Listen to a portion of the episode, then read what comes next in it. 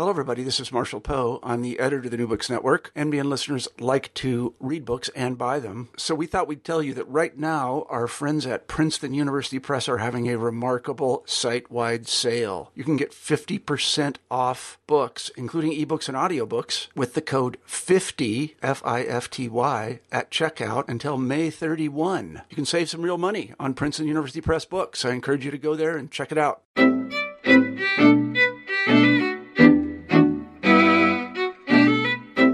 Right, welcome back to New Books in Jewish Studies. I'm your host, Max Kaiser. We have a great show for you today. With us, we have Daniel Tilles, who is Assistant Professor of History at the Pedagogical University of Krakow in Poland. He's here to talk about his new book, British Fascist Anti-Semitism and Jewish Responses, 1932 to 1940. It was published in 2015 by Bloomsbury. Thanks very much for being on the show today, Daniel. Thanks for inviting me. Um, first off, how did you come to write this book?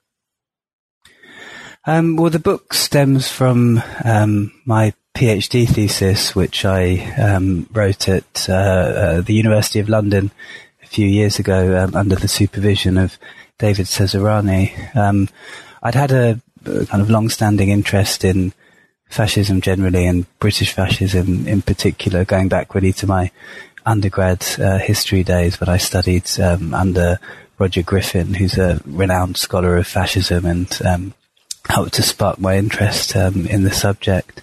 And I think the first um, the first academic article I ever published was on um, British fascists or fascist related violence, a conflict between the British fascists and anti-fascists, and especially Jews and the fascist anti-Semitism that caused that conflict. So um, when it came to doing a PhD, the PhD, that was something that I'd already um, uh, spent a lot of time and effort um, researching and writing on. Um, and then the the book itself, or the PhD, which led to the book, um, I was, I suppose, motivated by the fact that I felt, and I think this came out in the book, that although all of the individual topics that I include in the book have been extremely well covered in the historiography, and some, as I mentioned in the book, some would say they've been too well covered. They've received more attention than they deserve. So British fascism, British Jewish history, um, the history of anti-Semitism in Britain, British anti-fascism. These have all received a lot of attention, but I felt that most of the existing work focused on these areas individually and in isolation, and um, there had been relatively little effort to um, to bridge the gaps between them and to produce accounts of this period that um, uh, made use of sources from all of these areas. So, scholars of British fascism focused on fascist sources, scholars of Anglo-Jewish history focused on Jewish sources, and there was relatively little effort to to bring these together and to produce an account that um, uh, um, uh, that, that, combined them. And this was especially um, uh, uh, especially strange from my perspective, given that so many scholars in all the areas had focused on this issue of so-called interaction between them. So the extent to which and the way in which these different groups, fascists, Jews, anti-fascists, the state, um, interacted with one another, the relationship they had with one another. So um, it seemed to me that what was lacking was um, um a, a, single account that that um, didn't just focus from one perspective, but brought all of the different sides together. Great. So your book focuses on the period 1932 to 1940. Why did you choose um, this period, and what was sort of the more general historical and political context to the story that you that you outline here? What was what was happening in um, in the world and in in Britain um, at this at this time? Yeah, well, um, of course, yeah, the, the, the, dates that are chosen relate precisely to those, both the international and domestic context. Um, and it, specifically, I mean, the dates 1932 to 1940 reflect the date of the founding and the dissolution of the main British fascist party um, uh, during the interwar period, or the largest British fascist party that's ever existed at any stage, the British Union of Fascists, um, Oswald Mosley's party.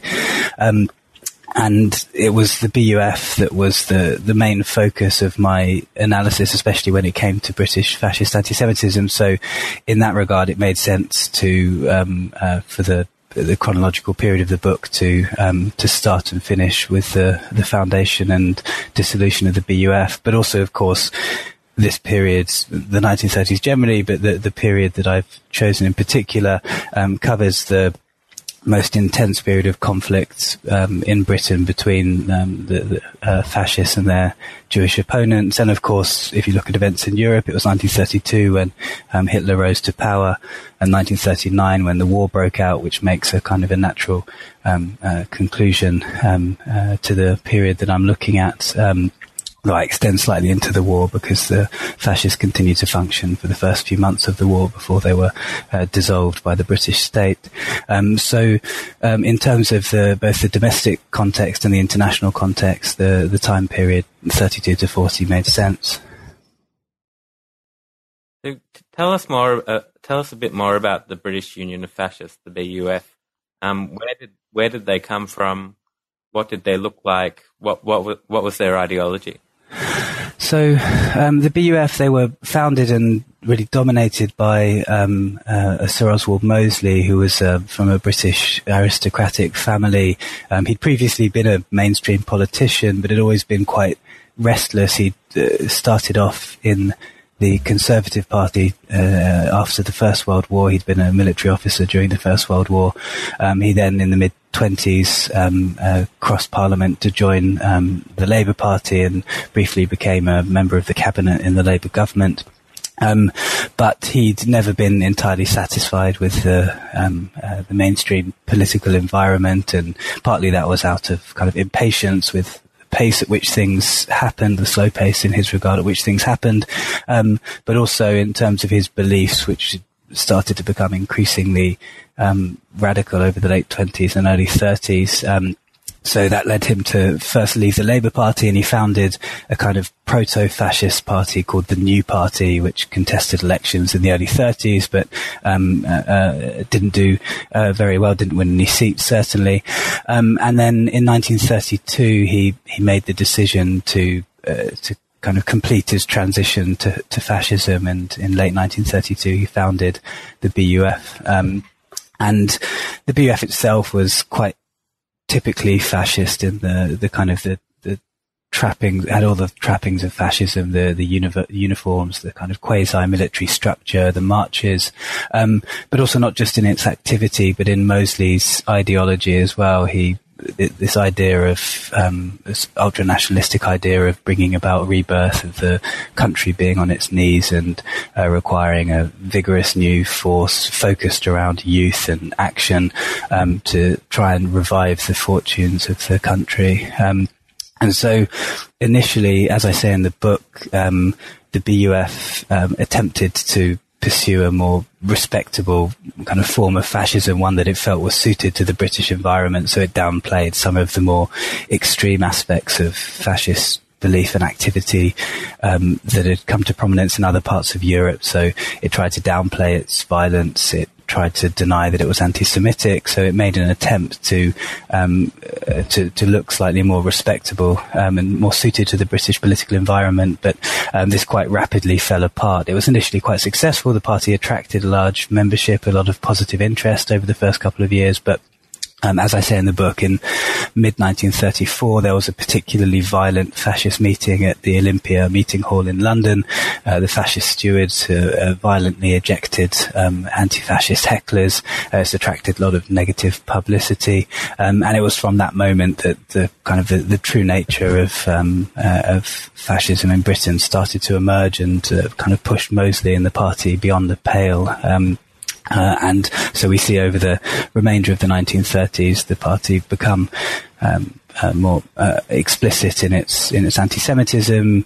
It continued to present both anti-Semitism and violence as defensive necessities pushed upon it, but it became far more um, willing to uh, to use both and less um, embarrassed about admitting um, uh, some of these facets of its uh, its ideology and its activity.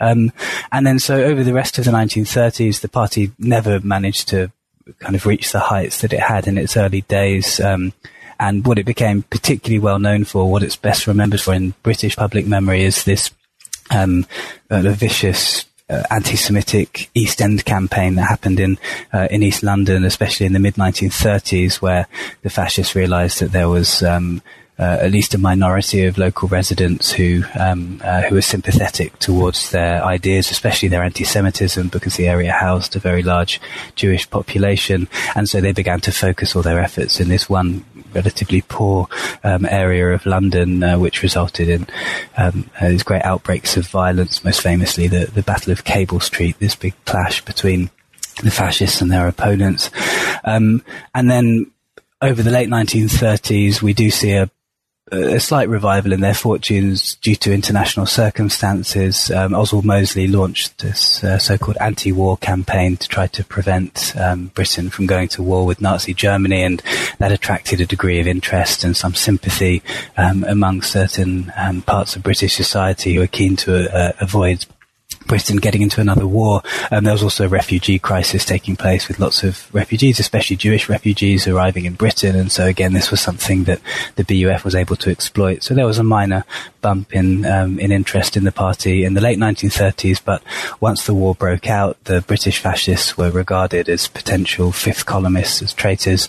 Um, and so in 1940, the British authorities forcibly disbanded the party and interned many of its leading figures, including Mosley, um, for a large section of the war. So um, that kind of covers the main aspects of its history over um, over the 1930s.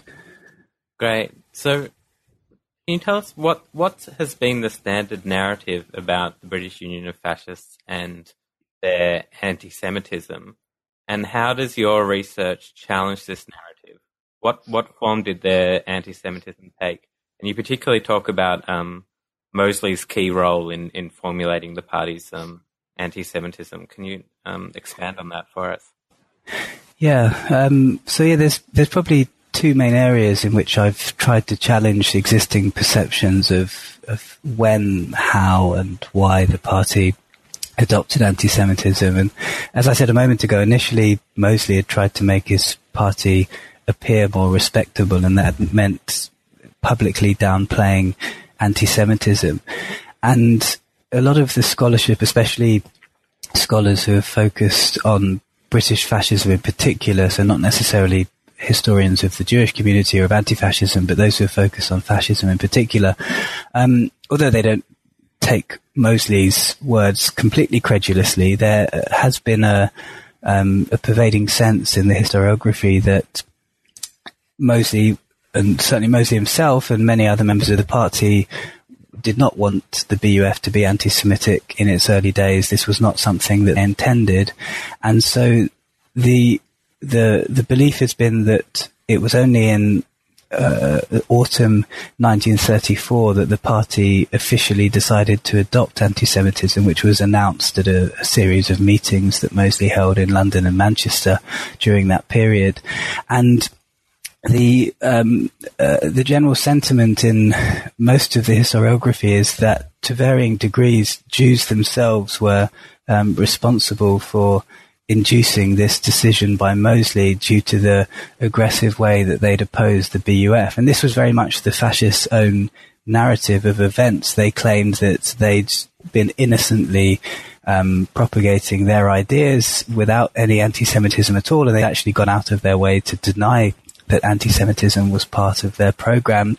And yet, Jews had anyway um, decided to aggressively oppose the party, both at a kind of street level of um, uh, uh, Jewish communists or uh, other anti-fascists attacking fascist event, but also at a higher level of these alleged Jewish financiers who were supporting anti-fascist opposition financially, who were um, uh, putting financial pressure on the media, on businesses who were sympathetic towards the fascists.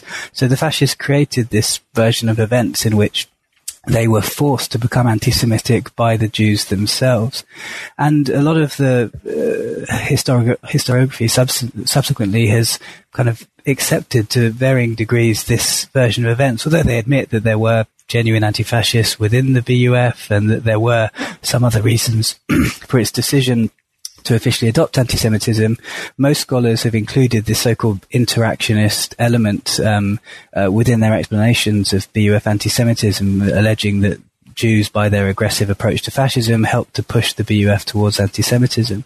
Um, and that was one of the things that immediately, as I started to to analyze the fascist discourse, especially in, in, the early days of the party, that was something that immediately struck me as um, uh, uh, uh, as not being entirely correct. Um, and it was quite apparent, even from his very first meeting, his very first public address as the leader of the fascist party, that Mosley was already outlining the elements of uh, an anti-Semitic position. And of course, he didn't make this explicit for the first couple of years of the party's existence because he understood that anti-Semitism was not something that was um, well established in British the British political environment. It, it, existed, but not necessarily in, in such explicit form.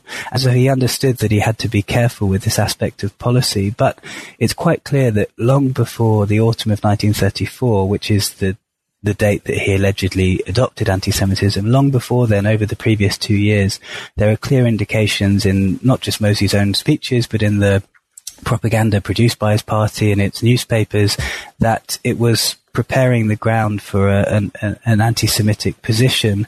And my argument is that the party first of all understood that it couldn't be explicitly anti-Semitic straight away, but it wanted to actually create the conditions in which this anti-Semitism could be activated. And the way that it wanted to do this was by provoking Jews into a violent response, which the fascists could then use to lay out this uh, narrative that their anti-Semitism was a response to that aggression. So we see periodically over the first couple of years of the party's existence these um, quite short but but um, uh, uh, uh, intense outbursts of anti-Semitism in Mosley's own speeches and writing and in the propaganda that it produced that were designed to provoke fears amongst uh, Jews and push them into active forms of resistance to the party. And actually, funny enough, the, they they weren't really successful in that regard, in in the sense that before um, late 1934, there was relatively little um, Jewish, um, direct Jewish anti-fascist activity, but nevertheless there was enough of it, and there were. It was easy enough for the fascists to to highlight cases of Jewish opposition uh, to the BUF for them to try to um, push this narrative, this version of events that anti-Semitism was something that had been forced upon them. And related to this, the second um, argument that I've made, and the second way I've tried to challenge um, existing perceptions of uh, of the fascist anti-Semitism was to show how directly Mosley himself was in control of this process. Um, there's been again a, a pervading sense in the historiography that Mosley was forced in this direction, not just by Jewish actions, but by more anti-Semitic members of his party, that he himself was relatively uninterested in anti-Semitism. And certainly it's true that before he founded the BUF, he'd shown no interest at all in anti-Semitism in his political career. Um, and so starting in the 1970s when a very sympathetic um, uh, biography of Mosley was published published by Robert Skidelsky that established an idea of Mosley as a reluctant anti-Semite, one who was uh, uh, forced to take this position by Jews and by um, other f- members of his uh, uh, uh, his fascist party. And what I tried to show is that right from the very start, it was clear that the way Mosley spoke about Jews, or sometimes more generally and indirectly about aliens, but with a clear implication that he was talking about Jews, it was apparent immediately that this was an integral part of the the the program and the, especially the ideology, the fascist ideology that he wished to um, uh, to promote as leader of the BUF, uh, and so we see this increasingly this initially this was sketched out in 1932 1933 but immediately from 1934 when the party officially adopted anti-Semitism, Mosley was always at the forefront of this process and um, uh, making absolutely clear the relationship between his fascist beliefs and uh, the anti-Semitism that was an integral part of them. That's great. So uh, we've already touched on this a little bit, but can you tell us about the different debates in the Jewish community about how best to combat fascism? Um, what were the different groups involved, and how did these debates evolve throughout uh, the early and the mid 30s? Yeah, so the, the traditional view, which has some credence, is that that there was a, this kind of dichotomy within Anglo Jewry that on one hand you had um, the Jewish leadership who were this more respectable elements of society who uh, usually came from long-standing Anglo-Jewish families who were fully assimilated um, uh, members of the middle middle classes. Um, that they were uh, the, the, the belief, the traditional belief is that they were rather complacent about the fascist threat. That they felt that um, uh, if it was just ignored, it would go away, or it wasn't particularly serious. Um, whereas, by contrast, the Jewish working classes, in particular, um, who were uh, often more recent immigrants who had come from Eastern Europe, um, or their parents or grandparents had come from Eastern Europe, over the last um, half century or so, that they presented a much more vigorous um, uh, response to the fascists, and this was because they couldn't afford to be complacent because they were in the front line of fascist activity, and uh, in particular the East End, which I mentioned earlier, which became the focus of the fascist campaigning, housed the largest Jewish population in Britain, and this was a, a poor working class, uh, recently immigrated Jewish community, and so um, uh, in direct response to the uh, to the threat of fascism that uh, was increasing, the, this vicious campaign of uh, intimidation, sometimes physical violence against Jews, they were forced to respond. So that's been the traditional image of these two different responses: the elites who remained quite passive and complacent, and the Jewish working class who were um, quite active and vigorous in responding to the fascists. And up until maybe um, 1936, this has some validity, although, as I mentioned earlier, in the very earliest days of the, the fascist party, there was relatively little organised Jewish resistance, but certainly once the fascists became openly anti-Semitic in late 1934, we do see this divergence between a, um, a more kind of quietist policy by the Jewish leadership and a more active one by the Jewish working class. But what I argue in the book is that this situation only really holds until um, about late 1936, and over the last um, three years or so of the uh, fascist party's existence, we see um, a growing convergence between the different sections of the Jewish community, and this is something that um, previously, before my book, hasn't really been acknowledged anywhere in the scholarship. And what we find is there's this dual process going on at both the top and the bottom of uh, the community. Um, the elite Jewish leadership started to realize that perhaps it had misjudged the fascist threat, but in particular that its passivity had created a great deal of anger within the rest of the Jewish community, which was um, causing um, uh, causing the Jewish leadership problems in its attempts to exert uh, its authority over the community. So it started to introduce um, a more active, um, direct anti-fascist policy. It never supported direct confrontation with the fascists, but it did start to um, uh, support various forms of anti-fascist activity. And then at the same time, at the bottom end of the community, among the working class, um, we again see a shifting approach that previously they'd favoured, um, uh, uh, many, many Jews had favoured quite an, uh, an, assertive response, which had often involved directly challenging the fascists on the streets, uh, disrupting their meetings, heckling, um, uh, uh, trying to prevent the fascists from holding their events.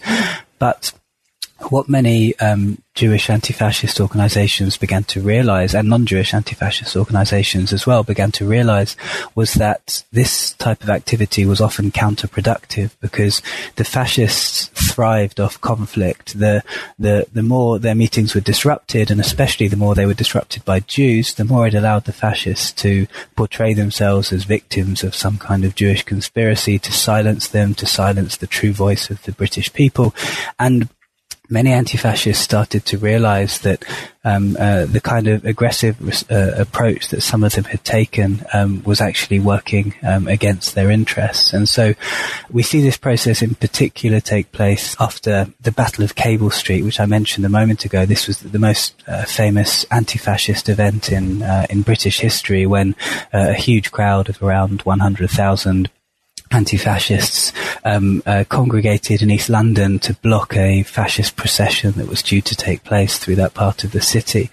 Um, the event was extremely violent. There were um, uh, uh, almost 100 arrests, um, tens of uh, uh, injuries.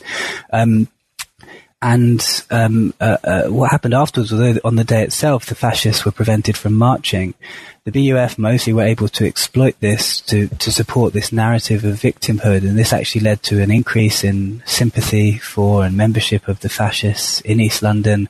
Um, it led to a, a, rise in intensification in the fascists' um, anti-Jewish campaign. There was an increase in uh, fa- uh, anti-Semitic propaganda, in uh, physical attacks against Jews, and this led many anti-fascists to start to reconsider their approach and to, to try to moderate the types of behaviour that um, uh, that they've been involved with. And so what we see over the late 1930s, and this really I'm the first to uh, to explore this process, we see that the different sections of the Jewish community in Britain start to converge around a, a shared approach to anti-Semitic to anti-fascism that they coordinated with one another that involved.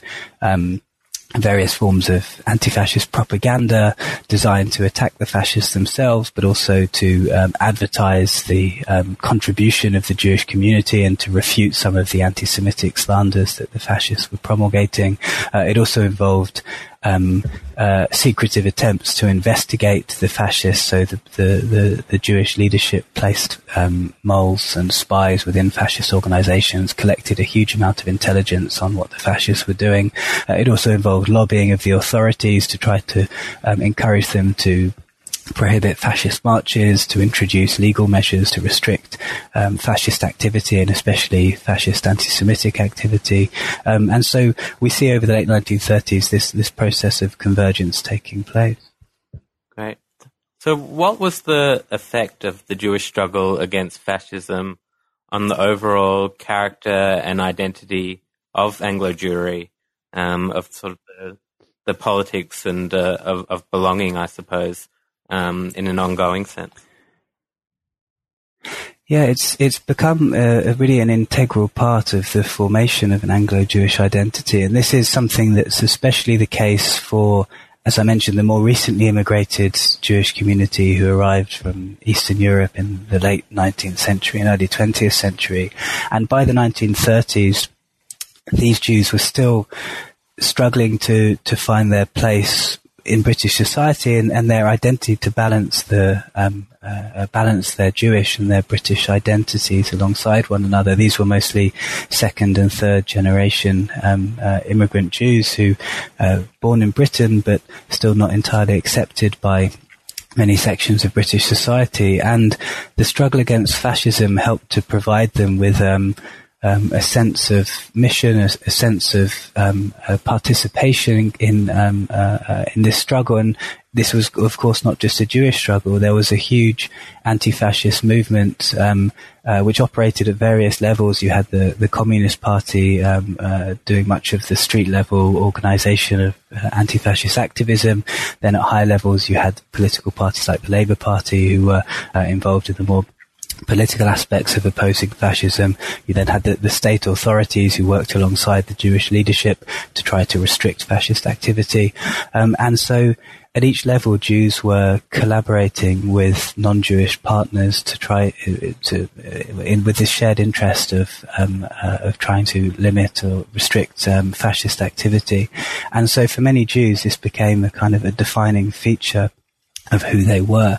And this is something that's especially become ingrained in the post-war period. Um, of course, after the first, war, after the Second World War, um, anti-fascism became not just uh, the domain of the far left or of, uh, of the Jewish community, but of course Britain had just fought a war against fascism, against the um, uh, the European counterparts of the British fascist movement, and so the fight against fascism became a kind of a, a patriotic duty, became a sense of part of um, British identity, and so for Jews, this provided them um, a, a, a, kind of a route into Britishness in a way, one that allowed them to both assert their identity as Jews, standing up to fascist anti, uh, anti-Semitism, but also to show themselves as part of this broader British struggle against fascism, against extremism, against politicized forms of prejudice. And so, um, even today, um, uh, in fact, especially today, um, uh, this idea of the Jewish struggle against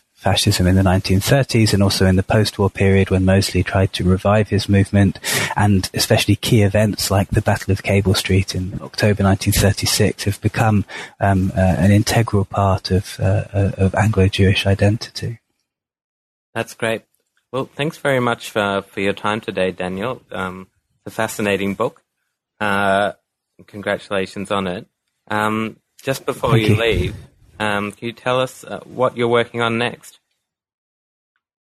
Yeah, so the the project I've only recently started to um, to undertake it, so it's in the very early stages. But it's actually a, a, a kind of uh, an offshoot of uh, of the book we've just been discussing. Um, one of the key figures um, in the book is the the president of the board of deputies of British Jews, which is Anglo Jewry's um, official representative body. The president was um, um, uh, um, Neville Laski, um, and Laski comes from a, a, a, family that became quite prominent during this period. His brother Harold was a, um, uh, a prominent uh, socialist Labour Party intellectual. Their father Nathan was um, one of the leaders of the Jewish community in Manchester, the second largest um, Jewish community in Britain, and Harold, the, the, the, the, socialist intellectual, has received a lot of attention in um, uh, from historians, but Neville and Nathan have received very little, and so the next project I'm uh, going to be working on is a, um, a, a, a, look at the, the Laski family and the role that they played in many of the uh, momentous events that were taking place during this period. So the struggle against fascism, um, uh, Zionism, and the establishment of the um, Jewish state um, of Israel. Um, the whole process of uh, not just Jewish, but immigration, migration generally, um, assimilation, uh, the question of identity and balancing Jewish and British identities. That sounds really interesting. Um, we'll have to have you back on New Books in Jewish Studies to talk about that. So thanks very much for listening.